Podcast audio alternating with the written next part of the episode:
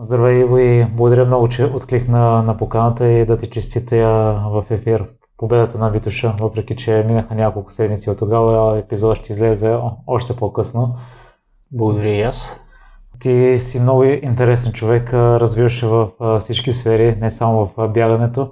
И трите неща, които те определят са теория на науката, фотографията и бягането. Може би най-сериозно внимание ще обърнем на бягането, нека да го ставим за накрая. Първо да започнем с теория на науките. Ти си завършил философия. Какво те насочи към нея? Доста е трудно да се каже. Аз преди това учих в математическа гимназия и почувствах така някаква недостиг в познанията си изобщо като, като цяло за, за света. Доста се специализирахме в решаване на задачи и съответно другите неща минаваха леко на заден план. И просто се появи така потребност да разширя кръгозора си и да схвана малко по, по-общо как, как функционират и обществата, и изобщо как се случват нещата в света.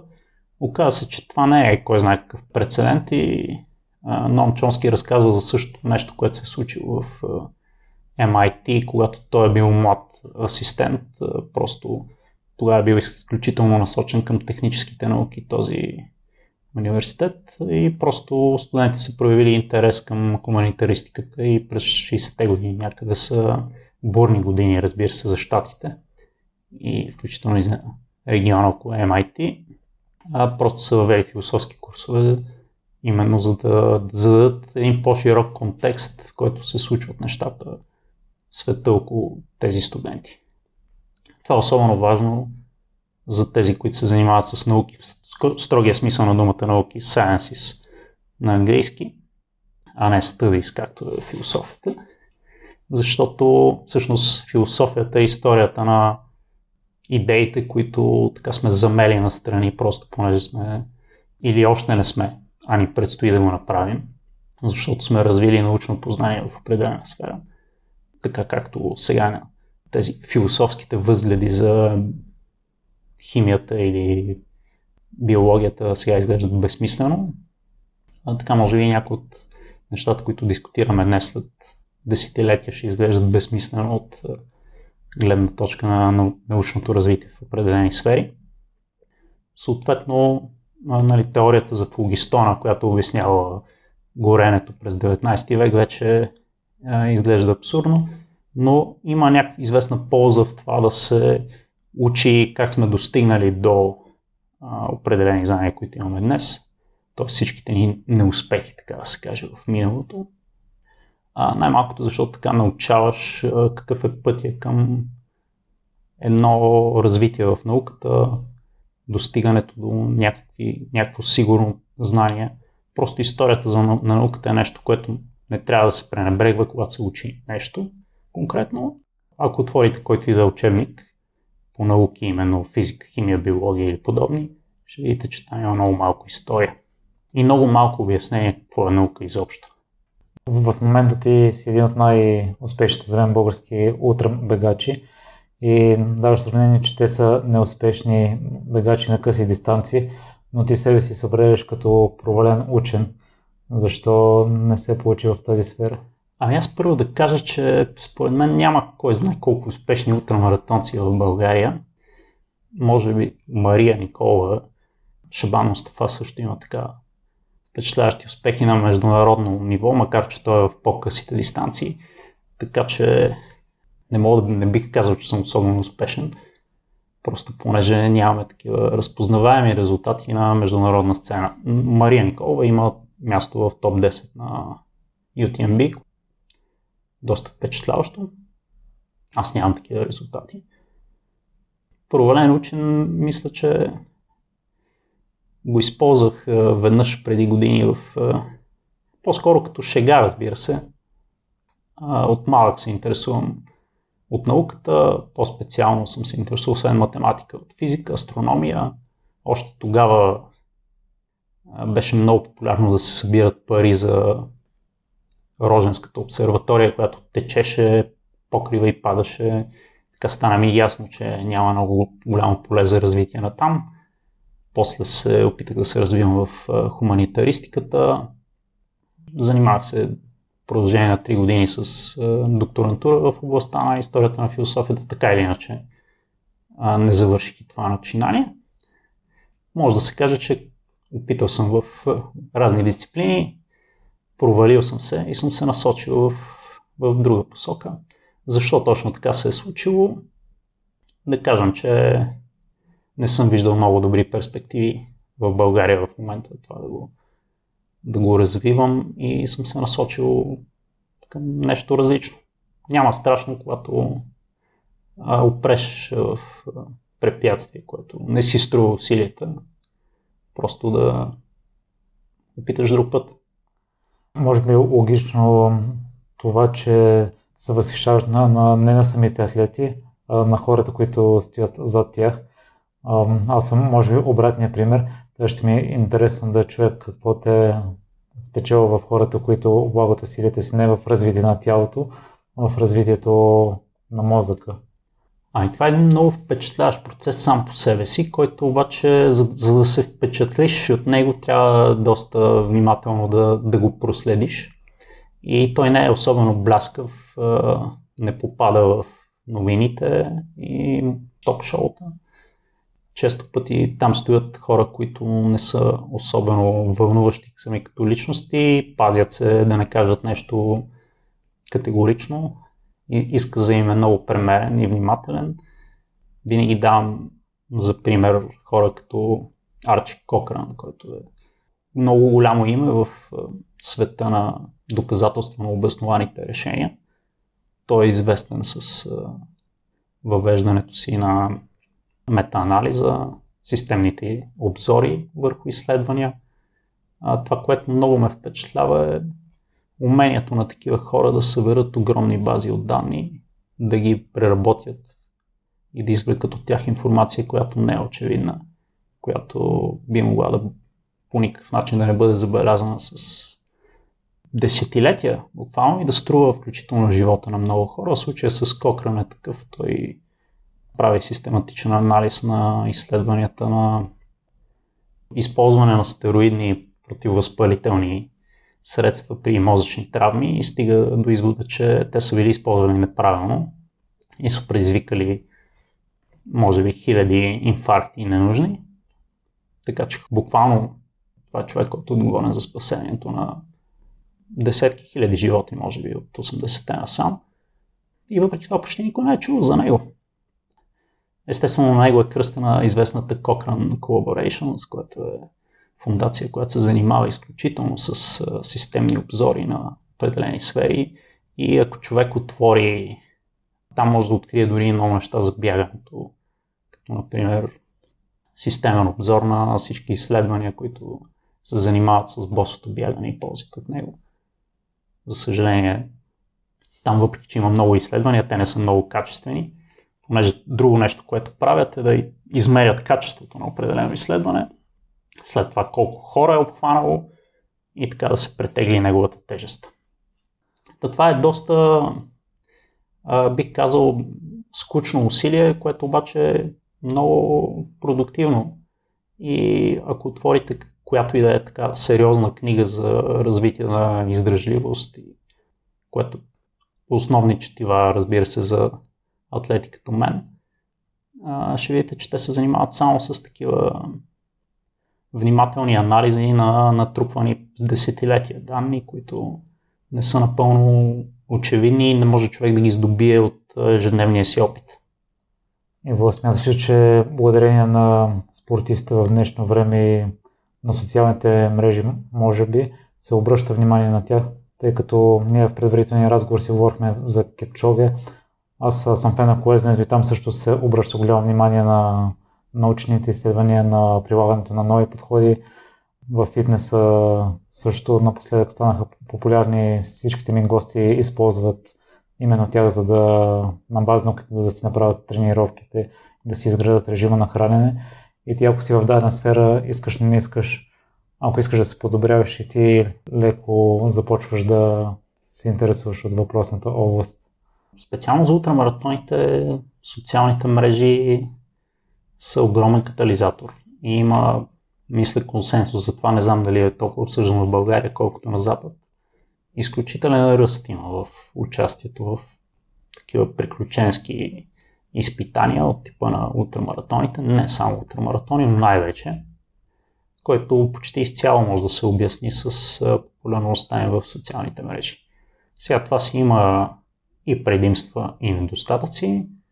Естествено, логичните предимства са, че все повече хора започват да спортуват, включително в по-напреднала възраст, активират се, участват, свалят килограми, влизат в форма. Това никога не може да бъде лошо. При негативите съответно може да се забележи така стремеж към трупане на последователи за по-лесно привличане на спонсори малко леко започва да стават, да се комерциализират нещата, да стават малко по-изкуствени за публиката. Но предполагам, че това е неизбежно с разрастването на бягането на свръхдълги дистанции като движение изобщо в света. Нормално е малко по малко да почне да се комерциализира. А защо хората са толкова по впечатлени в социалните мрежи, бих казал, от ултрабяганията, отколкото да речем от бяганията на писта. Мисля, че това е съвсем естествено, доколкото в малка и по-голяма степен всеки може да отнесе тези постижения спрямо себе си. Тоест, всеки е ходил на Витоша, всеки е бил на Черни връх. Може би не всеки, но всеки е имал някакъв досек с природата, някакви преходи, ако ще като ученик. Знае, че не е лесно, знае, че е опасно в планината през нощта, знае, че не трябва да се ходи сам. Изведнъж се появяват тези хора, които бягат през нощта чисто сами по 100 км в дъжд и кали. И го правят доста бързо. Така че това впечатлява хората и нормално в социалните мрежи да, да предизвиква малки фурори.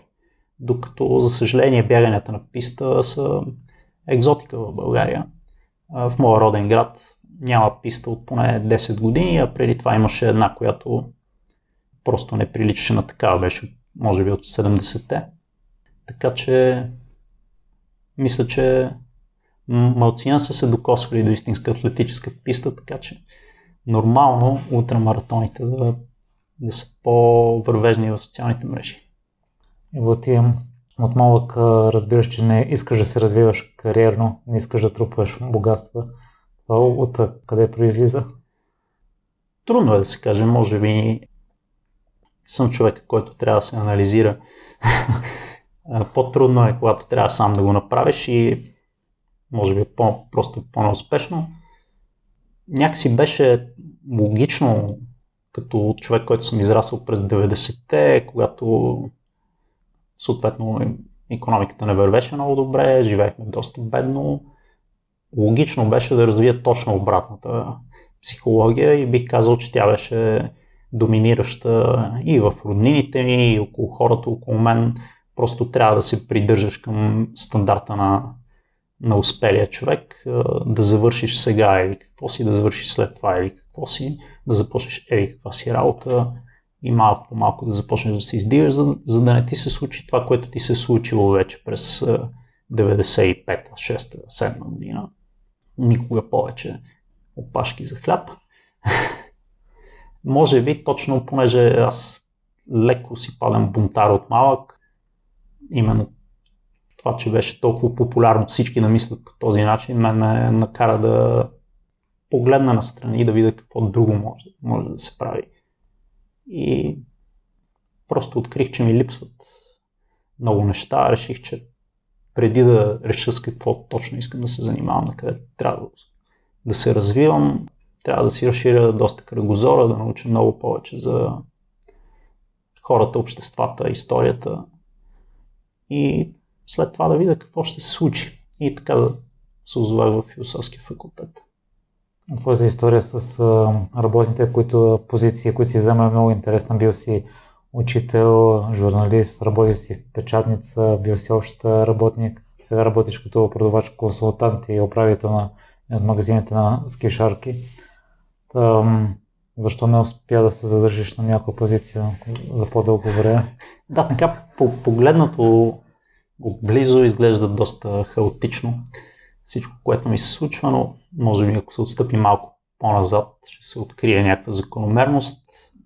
Сега аз като завършил докторантура не беше нелогично да стана, т.е. не завършил докторантура, но изкарал все пак. Беше логично да стана учител, поне да, да видя каква е системата отвътре, да се опитам да, да поработя в нея. Станах учител в Разград, което ми се отрази много, много добре като личност. И това да съм в Разград и да съм учител, понеже в Разград се оказа, че има доста жива бегаческа област около зелена стъпка, с които тренирахме там нали, страхотни места. След, така да се каже, подготвителния ми лагер като учител в Разград, спечелих обиколката на Витоша за първ път. И след това обаче трябваше да се откажа поради множество причини от учителската работа. Не, че не ми харесваше, просто видях, че възможностите ми да окажа наистина значимо въздействие отвътре на, на такава образователна система и дори на повече от двама-трима души са много ограничени и просто това да продължа да, да съм учител не, не съответстваше на визията ми, стремежите ми към по-високи резултати. Така че просто реших да, да се опитам да се реализирам другаде по по-ефективен начин. Веднага се появи такава възможност. Правихме една малка медия с общо взето с самичленици. Разполагахме с финансиране поне в началото. И за около две години и половина работех там. Беше, бих казал, много пълноценно. Това защото освен, че беше близо отново до образованието ми, имах възможности да се развия в определени посоки, които преди това не съм можел, а именно да свържа предишното си математическо образование и вече придобитите хуманитарни умения за това да, как да анализирам повече статистически данни, които са свързани вече и с развитието на обществото, което беше свързано с публикациите ми, разбира се, но тези умения малко или повече ми бяха полезни и за бягането, защото там същата статистическа база трябва да бъде изследвана, за да бъде приложена за по-високи резултати. И в фотографията, кога се запалваш? фотографията се запалих още като ученик, когато започнах да ходя сред природата. Аз съм от малък град Котловинен, който е заобиколен от всякъде с планини. И някакси беше логично там човек да се занимава с планинарство, да обикаля на секретери. Почти никой не го правеше. И доколкото мога да преценя до ден днешен, почти никой не го прави. Но с някои приятели, малко по малко, така, от близостта на природата, навлизахме по-навътре в горите, малко се запалвахме, аз малко повече от всички останали и така страстта ми се разви към природата и съответно после към фотографията. Много хора са минали по този път, макар и не точно моя роден град, може би. Естествено, фотографията не е съвсем съвместима с бягането. И двете хобита започнаха да се борят в един момент с все по-сериозен превес за бягането, защото фотографската техника е тежка, не може да се бяга с нея определено. От също така отнема време и то най-хубавото време от денонощието.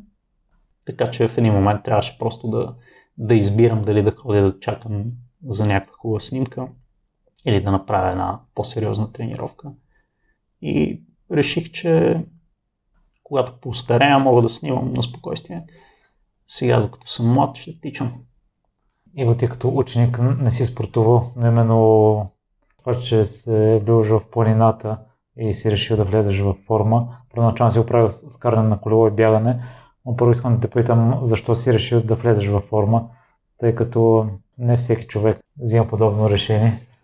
Да, ами тук има дълга и, и кратка история. И аз ще се опитам да, да оцеля средната. Защото дългата е наистина е много дълга и започва от средновековието с спора за доброто или зло начало в човешката природа. Така да се каже, някъде в студентските си години вече ходех доста по планините, но бях, бих казал, много извън форма. Все още. А, също време имах самочувствието, че се оправям с а, повечето неща, с които се занимавам и от училище, и в университета, съответно математика, философия. Просто си казах, защо пък да не мога да се справя и с малко по-различна сфера, а именно тогава планинарството си представях, разбира се, не си представях бягането на дълги разстояния. Това беше инцидент, който ми се случи по-късно. А, реших да се използвам чисто интелектуалното развитие до тогава, доколкото съм го имал, за да го приложа в една сфера, която си мислех, че не съм роден да се развивам.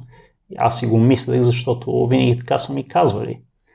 Аз като малък бях а, леко пълничък, не особено блестящ в който и да е спорт, особено бягането. Там бях истинска трагедия. Обикновено бях най-бавния на бягането на 60 метра, мисля, че беше късата дистанция или 50. А, и също толкова посредствени на 600, макар и не чак толкова зле. Бях го приел като даденост това, че това не е моето нещо, спорта, защото всички около мен мислеха така, включително и учителите ми. И общо взето му успокояваха, ако се вълдушева нещо да се, да се занимавам, например, с футбол. Казваха, гледай си задачите, ти си добър в математиката. И така. Също времето, като отивах в часовете по математика, ми казваха, ти това, ако можеш да го направиш, може да направиш след това каквото си пожелаеш. Тоест, математиката е основният език в рамките на който се мисли изобщо науката и в момента, в който го освоиш, това ти отваря страхотни възможности. И аз просто реших, че ако мога да се справям с толкова сложни неща, това да вляза в форма на 20 няколко години не би трябвало да е толкова трудно. И мотивирах се, че мога да променя една, един елемент от живота си, който до тогава мислех, че е константа и природна даденост. Но по-късно реших, че е била просто нещо наложено ми от социума около мен. И ако не е част от природата ми, която не мога да отстраня от себе си по никакъв начин, то просто трябва да променя начина си на живот и всичко би трябвало да излезе по, по по-различен начин. Реших да експериментирам едно лято и това даде веднага ефект. Общо взето за ново време свалих 15 кг. Почувствах се много добре, взех да а, още повече да се мотая по планините. Реших да почна да подтичвам по-малко.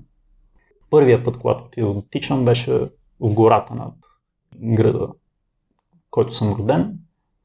Тогава все още имахме стадион с атлетическа писта, но мен ме беше срам да отида там, понеже нямах атлетически вид.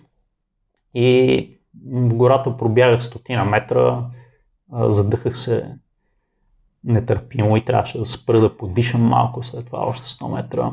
Но само след няколко месеца вече можех да бягам на стадиона по 10 на обиколки, т.е. около 4 км за 17 минути, което е около 14 км в час. Така че много бързо влязах в базова форма, така да се каже.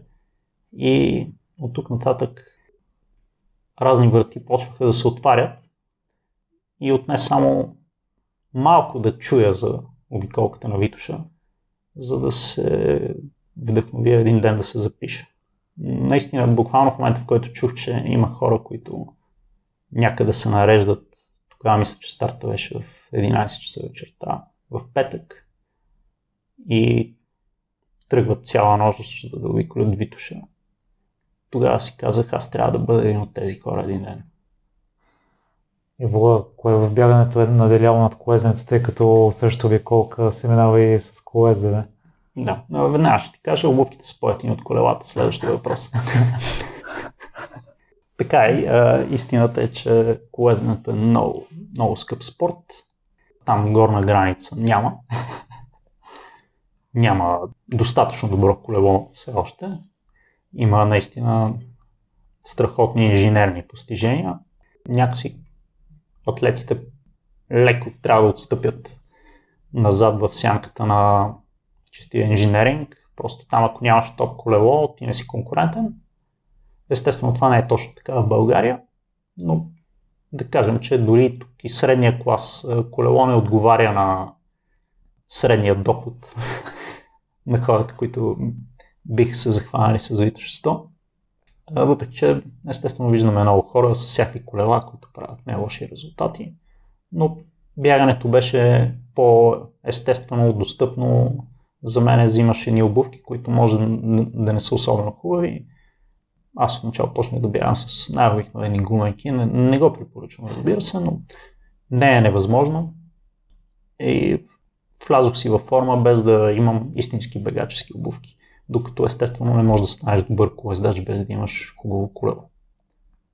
Ево, аз съм съгласен с теб и аз също започнах с бягането по ради същата причина, но, но наскоро чух някъде, че бягането е най-скъпият ефтин спорт и с течение на времето забелязвам и при мен, че има допълнителни неща, които искаш да използваш и да си купиш, за, за да се представяш по-добре. То в момента на какво мнение си относно този въпрос? Съгласен съм, че човек като се запали, а, има за какво да си похарчи парите. Те хората, има хора, които се да ти мислят върху това как да, да реализират а, печалби в тази сфера. Естествено, и там, там може човек много да се впусне към пазаруването на джаджи, купища обувки. Тази сфера специално с купищата обувки аз съм доста уязвим. Общо след като излезе нов модел на любимата ми обувка, не мога да спя.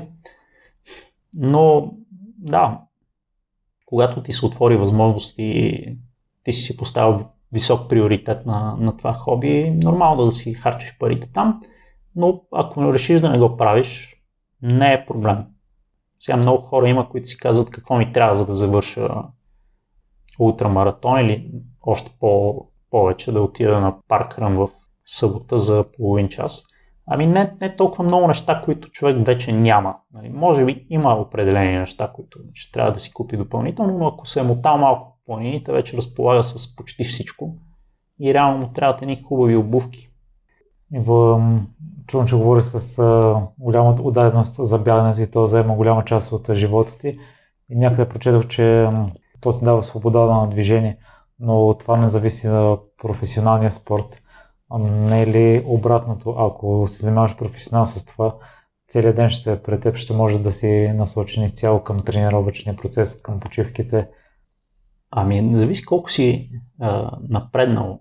Сега, ако си в, се занимаваш с регулирани състезания, буквално не можеш да се вдигнеш и да отидеш на планина понеже трябва да уведомиш антидопинговата агенция преди това.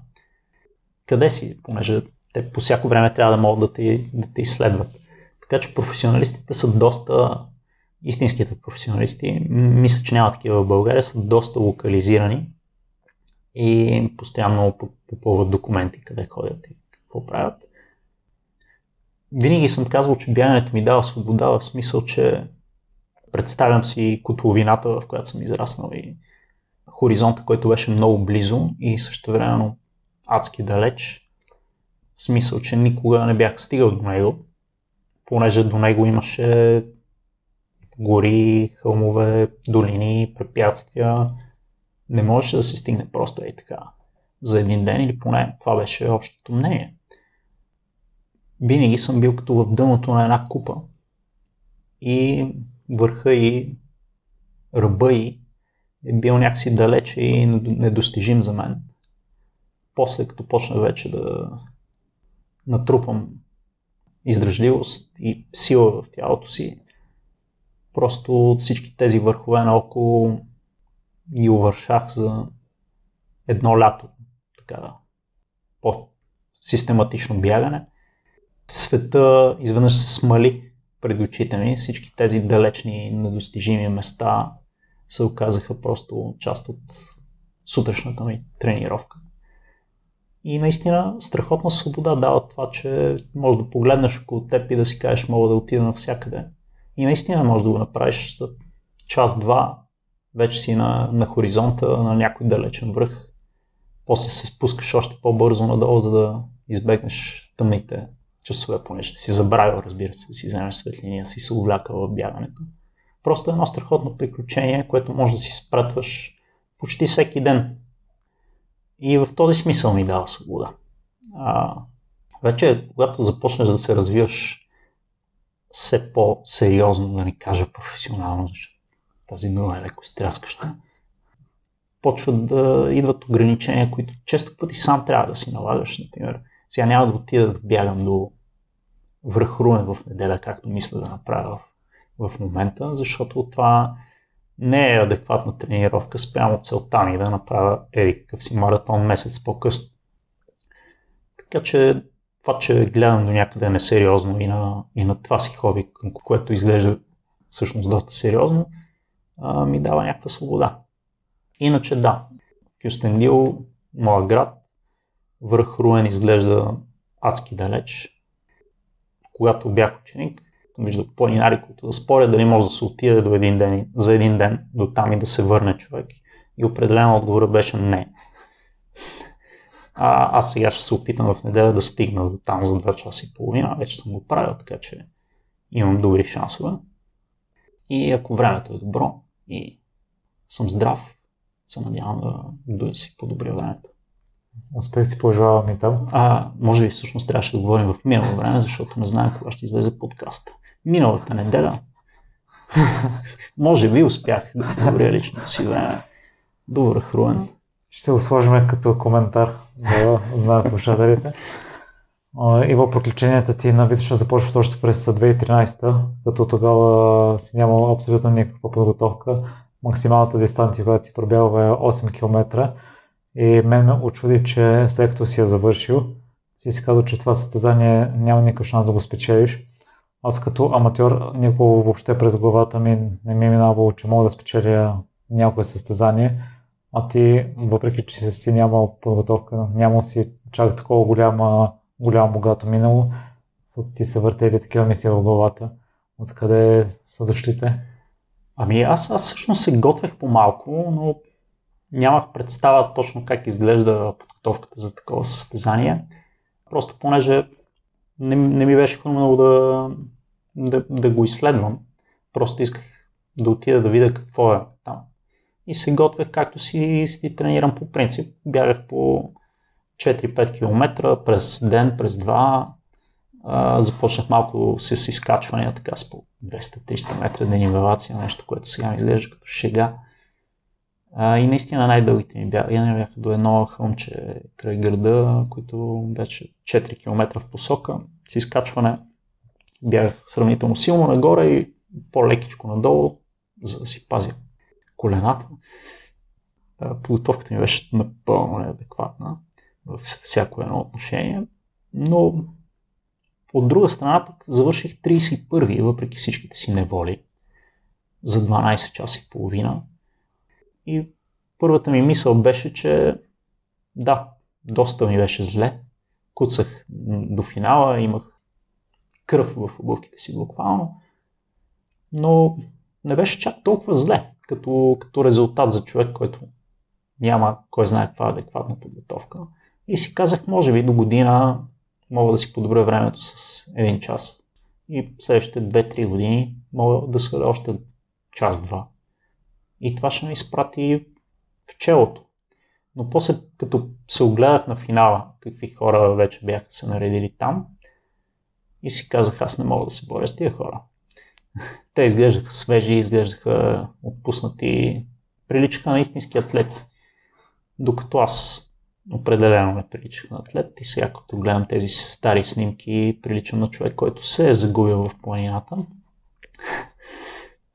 Но да, с малко повече проучване, малко повече методизъм в подготовката в следващите години и се оказа, че от този нещастен случай, бих казал, до първата ми победа в Витош 100, имаше само 3 години, което беше, беше изненада и за мен тогава. Разбира се, беше по-скоро случайно отново. Може би първият път е случайно, втория път вече има някаква закономерност. Всичко се променя през януари 2015. Тогава решаваш вече да се отдадеш по-сериозно бягането. Какво стана през този месец? А, завърших дисертацията си тогава. Прибрах я в един шкаф и предполагам, че още е там. Все още не съм го отварял. Но да, бях се запалил вече по бягането, но до тогава така, последните няколко месеца по-усилена работа върху дисертацията ми идваха като удобно оправдание да, да отложа по-систематичната подготовка, която вече знаех, че трябва да, да правя, за да имам определени резултати. А преди това избягах така с по-несериозна подготовка в Софийския маратон за около 3 часа и половина и си казах, сега си довършвам дисертацията и в момента, в който свършва, почвам да се готвя и се надявам до година да направя по-добро време. Бих, бих казал, че разминах се така в началото с по-сериозни контузии. Още на следващата година значително си подобрих времето. Слязох на 2 часа и 53 минути на Софийския маратон. Така че, да, в момента в който се започне по-методична подготовка, резултатите идват бързо, после след тях естествено идват и трудности, и контузии, но всичко това е част от процеса. От отнема ти година и половина да спечелиш първата си Виколханите шоу от януари 2015, но мен ме чуди, че следващите две завършваш на второ място с по-слабо време от първата година, което не би трябвало да е обратното. Вече си се отдал по-сериозно, имаш опита от участията. Да, сега, сега малко ще те объркам сигурно, но всъщност когато завършвам втори и двата пъти, времето ми е много по-силно от когато спечелих. А, причината за това е, че трасето се удължава. Значи през 2016, когато спечелих, трасето беше около 90 км. А, следващата година стана с 8 км и половина по-дълго. Така че реално времето ми пак се подобри. И общо дето го подобрях с 15-20 минути всяка година. Сега тази година го подобрих само с 12. Първо, защото става все по-трудно, естествено. Това не може да продължава вечно. И после условията бяха доста тежки. Но да, истината е, че просто се появи доста сериозна конкуренция, много подготвени хора, така че не успях да спечеля в следващите две години, включително първата година беше, се борех с победителя от предходната година, Андрей Гринин, който а, беше много мотивиран тогава. Успях да го победя месец по-рано на едно друго състезание, така. Само го раздразних, както се оказа. и той дойде и бяга като ранена мечка пред мен. Не можах да го стигна. Така че да, когато има конкуренция, не може винаги да печелиш и това е по-добрия вариант. Може би, ако бях спечелил тогава, вече ще да съм се оттекчил от Витоша 100 поне. Иво, кои смяташ, че са най-големите уроци и подобрения, които сте въвел в програмата си, като изключим чисто натрупването на обем и години бягане? Това е много добър въпрос и много специфичен. Малко влизаме в спецификата вече на методиката на подготовката за свръхдълги бягания а, в началото обема играе основна роля. Просто понеже сърцето трябва да се разработи, мускулите трябва да заякнат, кислородният капацитет се повишава рязко, а обема е най-големият фактор в началото. След това обаче той просто не е достатъчен. Има си определени упражнения и тренировки, които трябва да се вкарат. Те са доста известни интервални тренировки за скорост, темпова издържливост и дълги бягания. За мен е най-голям ефект, мисля, че оказват дълги ускорителни бягания, поне те са ми наистина любимите бягания. Често ги правим в неделя заедно с гладиаторите на Мехаджийски на колелото. Те започват в спокоен ритъм, десетина обиколки и почват да, да ускоряват така. До често неща, които ако трябва сам да правя, надали бих успял да намеря мотивация, но често пъти се стига до доста високи скорости. Накрая и само няколко такива тренировки просто променят тотално цялата тия атлетическа форма. Тялото много бързо започва да се адаптира. Хората просто не очакват от телата си това, което те могат да направят, понеже не е интуитивно.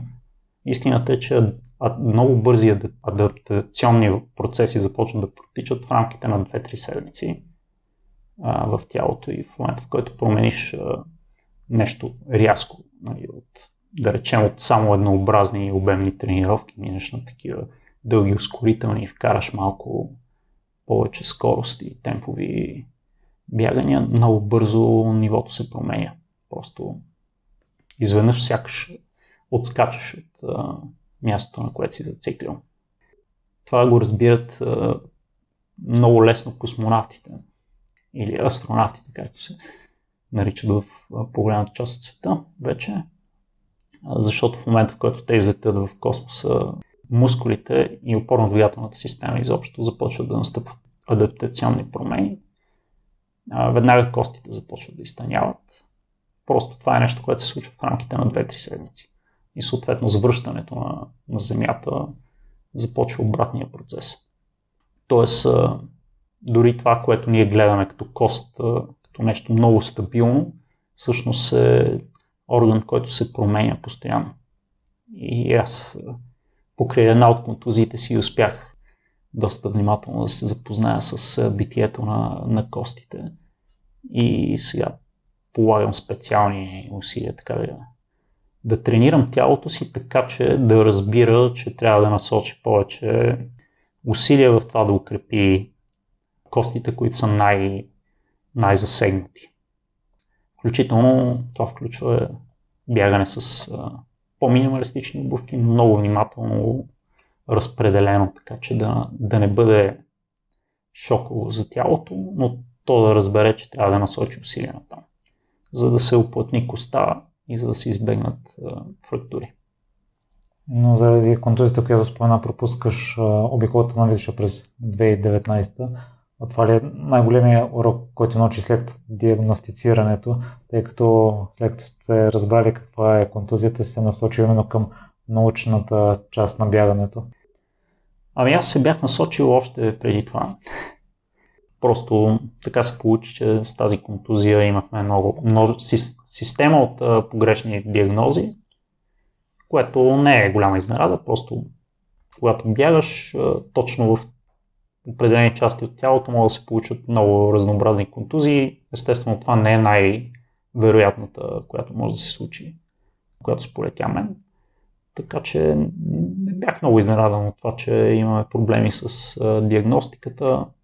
Вече се бях отработил по отношение на това да мога да намеря информация, да попадна на основните изследвания, знаех къде се намират, къде са достъпни съответно и как могат да се хакнат платените, платените системи. Оказва се, че всъщност няма много какво да се направи, освен естествено човек да подходи информирано в тази ситуация, но в момента, в който разполага с информацията, вече вратите бяха отворени. В смисъл, че трябваше да се спре пълно да се тренира, което е много различно от повечето травми повечето травми, просто трябва да се намали малко тренировката, трябва да се а, смени начина по който се подготвя човек. С а, стрес фрактурата трябва да се спре напълно, защото има щупване на коста. И трябва да се много да се внимава почти противоестествено му е на човек да, да си представи, че в момента коста му е щупена и трябва да я пази. Така за около 2 месеца се възстановява след това имаше, разбира се, други проблеми, просто понеже беше много забавено правилното лечение или по-скоро правилната липса на лечение, но правилния режим. имаше, може би, след това още няколко месеца адаптационен период, в който просто опитвах различни подходи, да видя как ще реагира тази контузия, как ще реагират тъканите около контузената област, понеже бяха засегнати. Съответно, постоянно си построявах експерименти, изследвах резултатите, анализирах, променях си програмата постоянно. Естествено, използвах доста уреди, включително колело, фитнес, така че да тренирам паралелно, без много бягане. И миналия сезон всъщност направих 4 състезания почти без чисто бегаческа подготовка. И не бях толкова зле. Всъщност успях да спечеля две от тях. Което доста ме изненада тогава, като си има преди, че почти не, нямах хубави седмици, в които наистина да бягам. Бягах по 30 км на седмица, което не, не е сериозно. Чисто психически, по какъв начин ти се отрази тези 8-9 месеца, в които не си знал всъщност каква е била контузията и не си могъл да тренираш адекватно. Всъщност, когато се контузиш, обикновено в началото, винаги има един момент, в който си се раз, разочароваш доста. Просто понеже си си имал конкретни планове какво точно ще правиш в този период, имал си амбиции и сега всичко трябва да се преначертае с нещо доста по-скучно, именно това как да пазиш определена зона, без да загубиш всичко, което си натрупал до сега.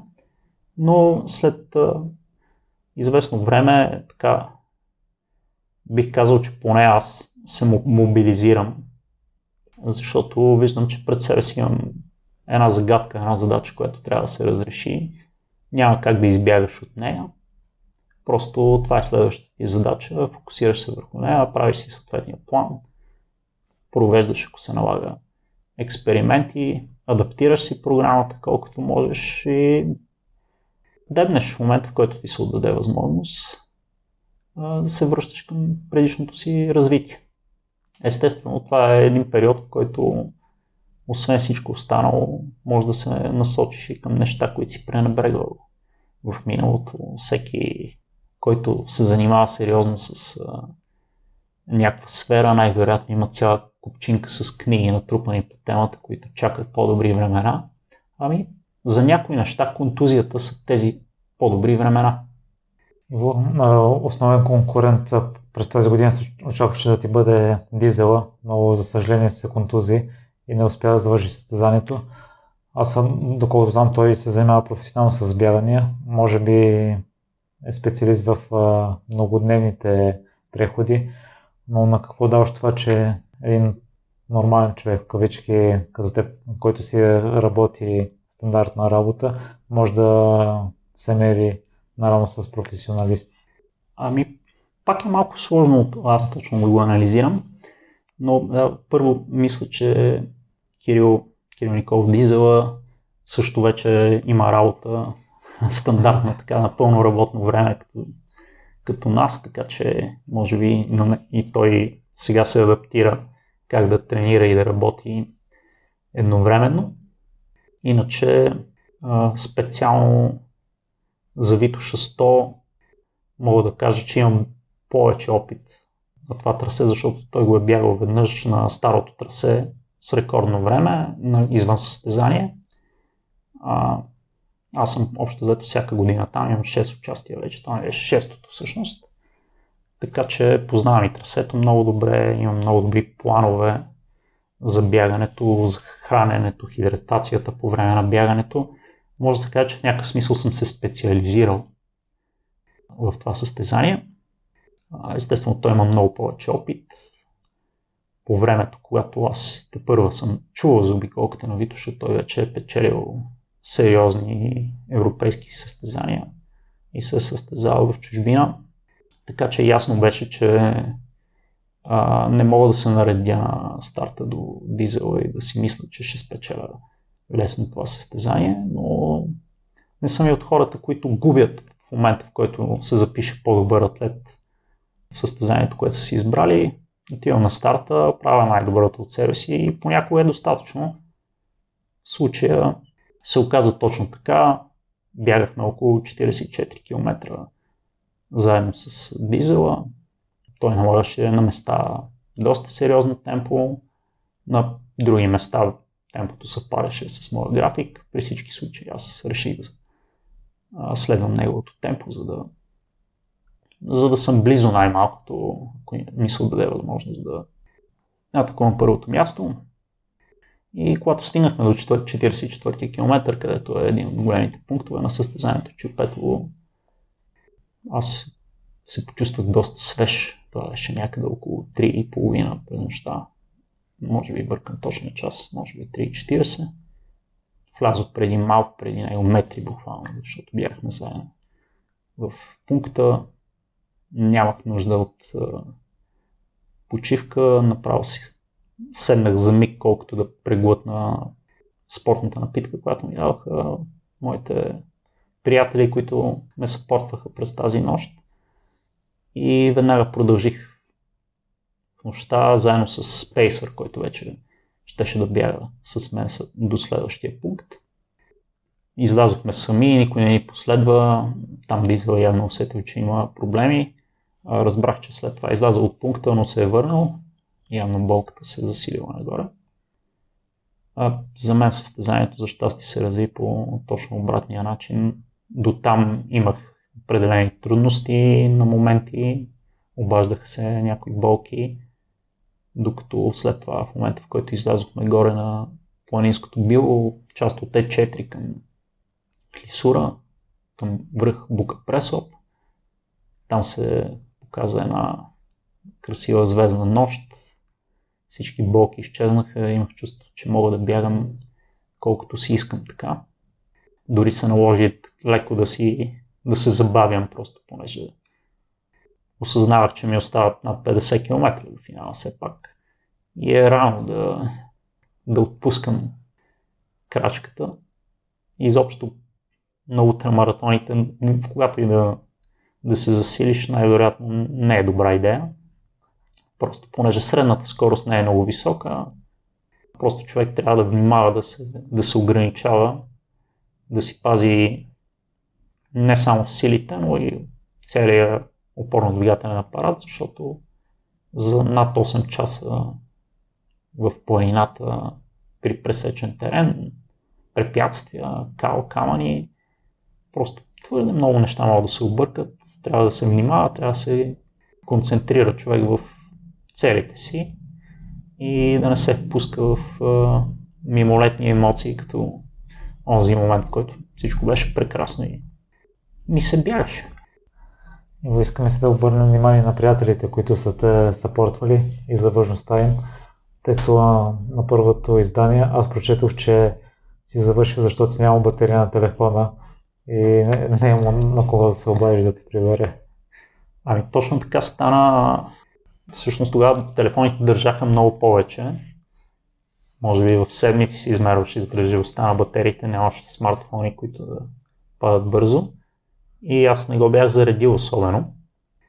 И вече когато стигнах до асфалта преди брезите, а, дори Ярема по-скоро, малко по-назад, а, вече грееше слънце, бях доста по-бавен тогава и обмислях своето отказване, защото имах проблеми с коляното, куцах, съответно краката ми не бяха в много добро състояние, може би имах паднали ногти, сигурно си имах кръв в обувката.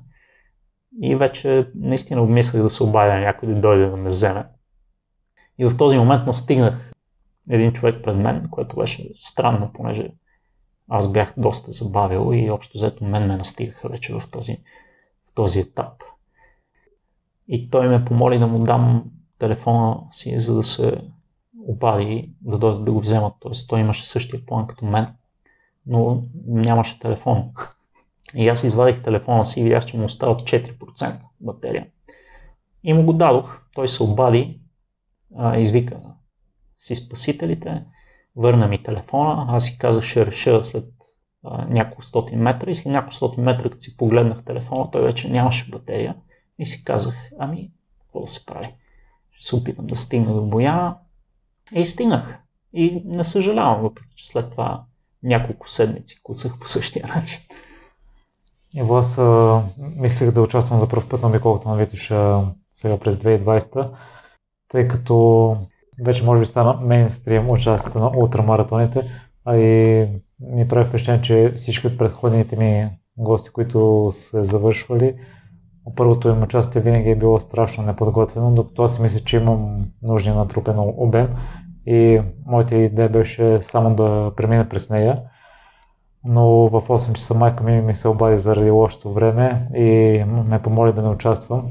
И аз а, приеха без борба, може би, тъй като и аз подобно на теб а, през първата година няма хора, които да ме подкрепят на пунктовете.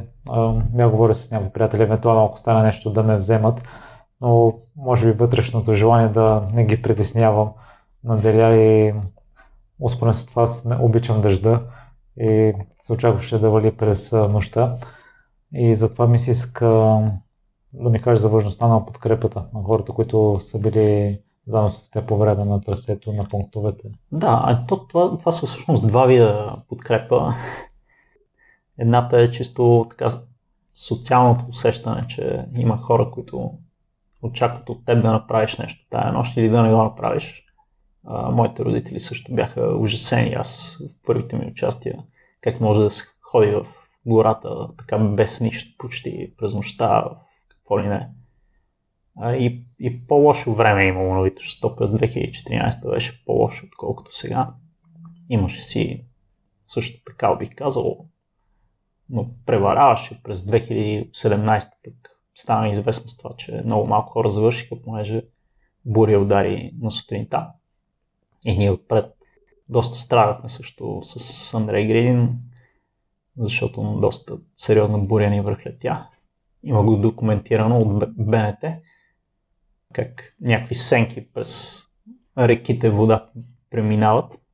Като моята подкрепа специално за това състезание през 2018, на която също станах втори, случая беше доста по-специфична. А именно 6 човека, от които 4 се занимават с това да са на определени пунктове с колите, да стигнат, да подготвят електролитна напитка и гелове, които ям по време на бягането и да ми ги подадат по най-бързия начин. И точните неща, разбира се, защото състезанието е с много висока средна скорост. Около 12 км в час е първия. И няма време просто да, да спреш на, на пункта, да си търсиш собствения багаж някъде там, ако си го пратил, ако има изобщо тази възможност да си намериш нещата. А, няма време и да се спре да се яде на спокойствие на пункта. Обикновено престоя ми в пункта е в рамките на 40 секунди, една минута, които те просто ми подават тези неща. Дават ми информация, разбира се, какво се случва по трасето. А, дават ми, в случая, примерно, ми даваха ветровка на едно място, защото времето всъщност беше добро, беше сравнително топло, но в един момент задуха и а, усетих, че губя температура. Ако губиш температура, това означава, че тялото ти хаби, в момента започва да хаби енергия, за да се затопля, а това не е ефективно. Така че трябва да се поддържа телесната температура, иначе прахосваш енергия. И другото, което беше, че двама от тези шестима души ще да бягат с мен в определени участъци. В случая между Чуйпетово и Ярово, където беше най-дългият участък без пункт, то е 17 км. Там има човек, който просто знае какво е темпото за този участък, как трябва да се бяга, застава до теб или пред теб и просто бягате заедно, особено когато това ти е приятел, с който така или иначе си бягате заедно. Времето минава по-бързо, просто си по-спокоен. Естествено нещо, ако ти липсва, той ти го дава от неговите ресурси. И след това от бързите до финала имаше друг човек, който бягаше с мен. А, това прави състезанието по, много по-приятно, преживяването много по-контролирано и естествено резултатът става по-добър. Много по-лесно, ако имаш един такъв съпорт екип. Но то разбира се има смисъл само при по-висока скорост. Да речем, ако гони човек време под 9 часа, за 100 км има смисъл поне на едно-две места, да не кажа 4, някой да, да го чака, да му даде всичко необходимо, дори да му каже едно давай, можеш. Това също помага. Аз, докато се готвих с информация преди състезанието, разбрах, че това може би е най-лекото състезание по ултрамаратон. Та, какъв съвет би дал на хората, които искат да се запишат и да го преминат, тъй като и контролното време е такова, че дори само с ходене може да завършиш. То е 20 часа. Аз а, съм чул за истории за хора с наднормено тегло, които го преминават за 16 часа само с ходене. Да, няма никакъв проблем да се мине, като сметнеш 16 часа означава около 6 км в час, малко, малко над 6 км в час средна скорост, така че с малко подтичване, дори с спирания по пунктове, спокойно може да се премине. Всъщност повечето ултрамаратони са така направени, че да могат да се преминат от подготвени планинари. И това е състезание, което е правено за планинари, оригинално. Хора, които просто БТС ги събира и, и пуска да обиколят планината. То е така е замислено в оригинал. Бегачите се появяват по-късно. Аз самия също идвам от планинарски контекст, контекст нали, не съм лекоатлет, който да се е запалил после по утре бягането, по-скоро съм планинар, който е решил да стане малко по-бърз. В това отношение, според мен, почти всеки, който ходи по планини е в прилична форма, дори и да не е супер слаб, може да завърши обиколката на Витуша. Просто трябва му удобни обувки, така воля и мотивация да, да изтърпи тия 100 км в продължение на 18 или 20 часа, което никак не е лесно. Бих казал, доста психологическото усилие, което ще се хвърли е доста по-голямо, отколкото за да го избягаш за 9 часа, да речем, защото там нещата се случват много по-бързо. Няма време за големи рефлексии, може би чак в последните 25 км, които така, до някъде шиговито наричаме философския сегмент, където човек почва да преосмисля живота си който, и решенията, които са го довели до това положение. Много хора казват за Витоша 100, че е лесна утра, не просто понеже всеки може да я завърши, почти всеки може да завърши почти всяка утра. Поне от тези, които на първо време ми идват на ум. Има такива, които са нарочно направени да, да не могат да бъдат завършвани, но повечето организатори се стараят да ги направят а, достъпни за хора, които са във форма, независимо дали са супер бегачи или не. Витош 100 е по-лесна в смисъл, че няма технични участъци, няма и много изкачване, макар че не е и толкова малко, всъщност е над 1800 метра денивелацията, но за 100 км това не е много. Нали, има 100 км състезания с по 7-8 хиляди метра денивелация, което е наистина много трудно. Дори 4000 е много по-трудно, отколкото 1800. Но трудността на Витоша идва също от това, което прави толкова лесна. В смисъл, че трасе, което има толкова малко денивелация и няма техничен терен, може да бъде избягано много бързо. И ако искаш да си в челото, става много трудно, защото се бяга почти през цялото време на практика и с доста висока скорост. Така че в челото наистина е много трудно. Ако искаш да завършиш, бих казал, че е приятно, постижимо, поносимо дори. Но много зависи как дефинираш лесното. Иво вече спомена философския сегмент и че там обмислиш живота си. Взел ли си някое важно решение по време на някои от участията ти? Ами, честно казано, там повече се рефлектира. Някакси може да се откъснеш от а, повечето си стандартни преживявания в, а, в ежедневието и да погледнеш много отстрани а, на нещата. Там научаваш, а, че нали, нещата, които ти изглеждат много важни в живота, всъщност не са, не са чак толкова важни. Научаваш се да се радваш на скромни скромните си постижения, например следващата си крачка, която всеки път, когато не те заболи нещо, да правиш крачка, това те изпълва с едно задоволство, едно удовлетворение.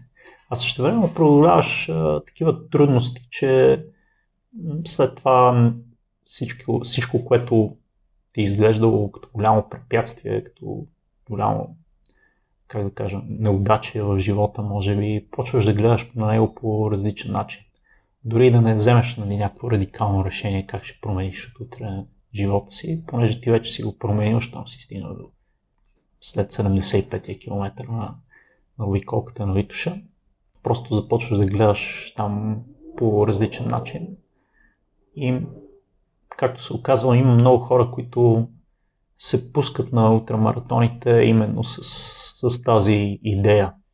Аз също мога да кажа, че съм научил много от такива хора, които не са непременно особено бързи или кой знае какви атлети, но аз, когато навлизах в дългите бягания, бягам, да речем, на 40 км и вече посещам по как почва да се прокрадва умората, аз почвам леко да се плаша какво ще се случи те първа, докато срещам хора, които казват, ами аз съм дошъл тук заради това, което ще се случи. Аз знам, че на 70 или на 80 км ще ми бъде много тежко, ще трябва да преживея страхотни препятствия, трябва да се мобилизирам целия, ще трябва да преосмисля съществуването си. Това е наистина екзистенциално преживяване. Затова има смисъл да бъде наречено философския сегмент, края на уникалката на Витуша. И мисля, че всеки, който го е минал, малко или повече това го е променил и го е направил по-силен човек, защото просто, наистина после всякакви трудности, които могат да се изправят пред теб в живота, с, с една идея по-низки като препятствие, защото просто каквото и изкочи пред тебе, ти си казваш, о, виждал съм и по-лошо. И в следващата година, живот и здраве, ако всичко е наред, всички победители плюс дизела се очаква да се пуснат и да бъде едно невероятно състезание.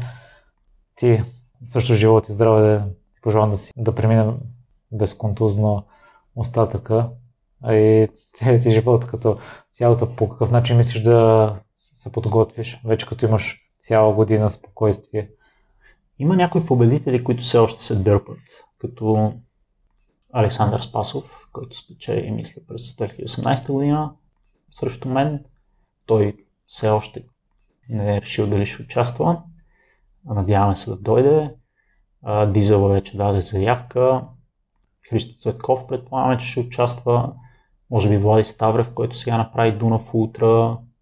Така че очакваме много силно присъствие. Защо не Андрей Грин? Той също е в България в момента. Може да реши да се подготви. Също двукратен победител така че би могло да стане много силно състезание и естествено се надяваме да бъде такова. Колкото до подготовката, а, до преди 2-3 години, може би, се готвих по-специално за обиколката на Витуша. А, сега може да се каже, че с натрупването на опит разбирам, че това не е много смислено. И се готвя всъщност за маратон. Просто понеже Витуша е естествено дълга колкото два, два маратона и половина, но много по-добре е да се готвиш за маратон и да адаптираш програмата за ултрамаратон, отколкото да се готвиш за ултрамаратон и да се опитваш да правиш по-къси бързи бягания, защото това се получава трудно. Естествено и много по-изследвана е сферата на маратонските бягания. Там е много по-изчистено като пътека за развитие. Така че това би го дал като съвети за всеки да работи на издръжливостта си на темпови бягания на дълги разстояния. Имам преди 20-30 км тренировки, ускорителни, темпови малко по-къси. И вече с наближаването на ултрамаратони, като казвам наближаване преди 3 месеца, не седмици, да се направят няколко хубави стегнати дълги бягания, които да са 40-50, може би 60 км в така близко до състезателното темпо или по-низко, разбира се, но не много по-низко, понеже все пак на ултрамаратон не е чак толкова висока скоростта, не е толкова трудно да се поддържа близко до, нейното темпо. И просто нещата се получават.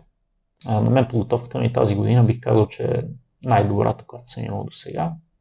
Тя беше изцяло за маратон с може би 3-4 малко по-дълги бягания като за уиколките на Витоша всичките сравнително бързи. Не съм имал тези типичните за ултрамаратон, много дълги, много бавни бягания с много изкачвания. Специално за Витоша 100 не са толкова релевантни. Ако се готвите за ултрамаратон, който има много денивелация, който има много ходене, просто понеже терен е техничен и много стръмен, тогава има смисъл да се правят дълги излизания по 6-10 часа с бавни участъци. За Вито такава подготовка не е толкова важна. И къде слушателите могат да се свържат с теб или да следят какво правиш и снимките ти също? Ами аз имам страница в Facebook, която е на моменти много активна, на моменти не толкова. Тя е пълната противоположност на моята тренировъчна програма. Доста несериозна, но може да се отвори и Вайла Танасов Endurance and Photography се казва страницата.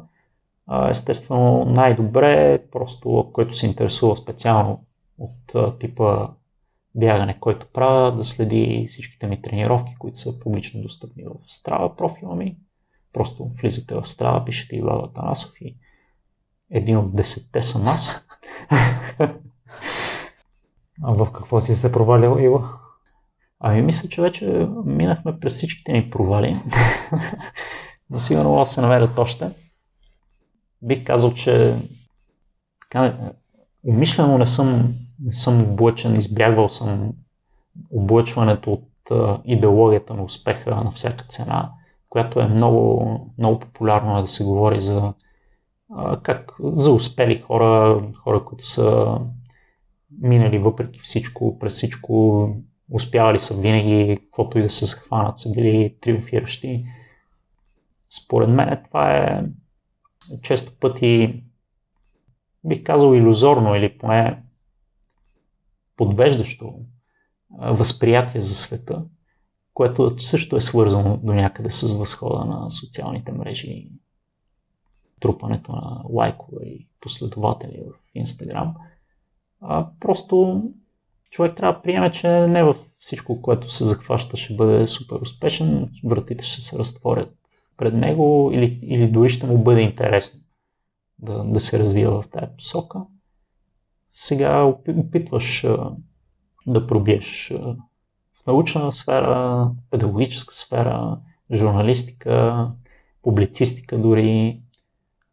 Сега мисля да се занимавам повече с писане, литература, евентуално не художествена, разбира се, малко по- по-особена. Може би и там ще се проваля. Но със сигурност ще опитам най-доброто от себе си преди това. И няма да се отказвам, докато не ми омръзне. А с какво се гордеш най-много? Ха, тук подозирам, че щом не ми идва веднага на ум, предстои да го, да го постигна, надявам се ако трябва, трябва да дам отговор до този етап, някакво обобщение, стремежа ми да, да търся нови неща, в които не съм добър и, и да се опитвам да направя нещо там. Тоест аз в училище бях много слаб по български язик и по физкултура и след това се захванах да пиша дисертация и да бягам на дълги разстояния. Тоест, единствените неща, които ми бяха наистина слаби, аз се насочих към тях и се опитах там да се развивам. Не звучи много, много разумно, но нали, обикновено човек се развива в това, което е добър.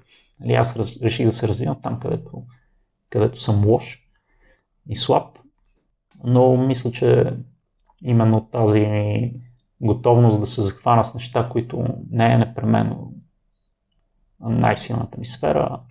Не непременно ще съм особено успешен там, но да се опитам и да се променя като човек, дори да приема тая промяна като добре дошла. Че, да приема, че не съм съвършен и трябва да първа, да първа да надграждам нещо на тази си личност. Тая си готовност да се, да се адаптирам към нови неща, до някъде се гордея с нея. Изключително много ти благодаря за днешното гостуване, Иво. И се радвам, че си едно огромно доказателство за това, че може да си еднакво успешен и в научната сфера, и в спортната част, и че могат да върват ръка за ръка, едно да не пречи на другото. Благодаря и аз. Беше ми много интересно. За първ път участвам в интервю, в което водещия знае повече за мен, отколкото аз. Благодаря ти, че остана до края. Ако този епизод е вдъхновил, изпрати го на трима приятели. А ако искаш да споделиш мнението си с мен или да ми дадеш препоръка, пиши ми във Facebook страницата на Непримиримите подкаст. Усмихнат ден ти желая!